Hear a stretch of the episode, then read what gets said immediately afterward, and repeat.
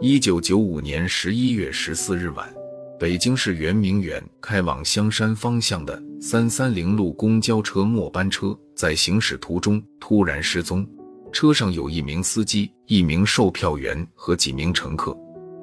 第二天，公交车总站报案，警方在距离香山一百多公里的密云水库附近找到了失踪的公交车。并在车内发现三具已严重腐烂的尸体，这些尸体经鉴定是司机、售票员和一名乘客。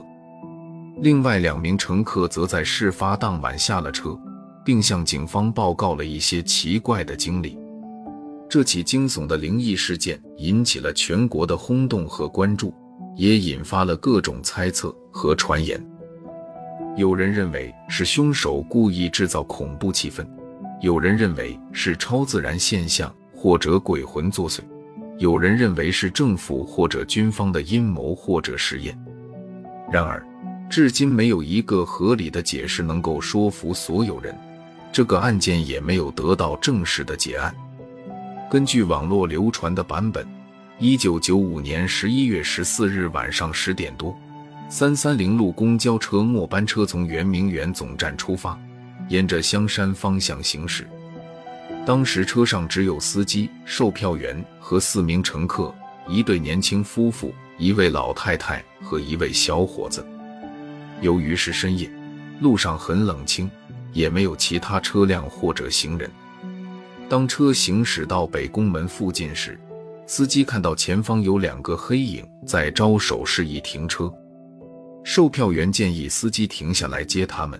因为外面很冷，而且这是最后一班车了，司机便停下了车，打开了前门。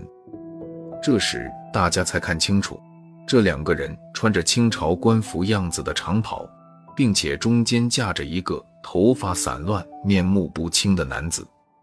他们上了车后，并没有说话或者买票，而是直接走到了最后一排座位坐下。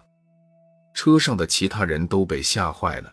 感觉非常不对劲，售票员却轻松地说：“他们可能是在附近拍古装戏的演员，喝多了没来得及换衣服。”大家听他这么说，也都稍微放松了一些。只有老太太不断地扭头看着他们三个人，感觉很不安。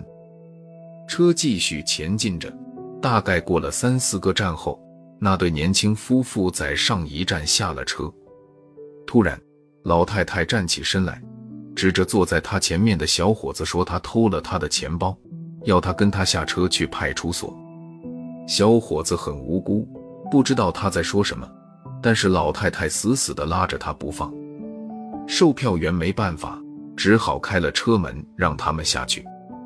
一下车，老太太就紧紧拉着小伙子说：“他救了他的命，因为刚才后上车的三个人不是人，是鬼。”他说：“他看到风把那两个穿长袍的人的下摆吹起来，发现他们根本没有腿。”小伙子听了，觉得不可思议，不相信他的话。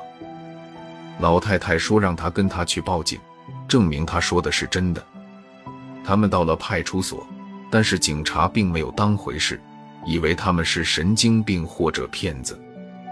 老太太让警察给公交车总站打电话。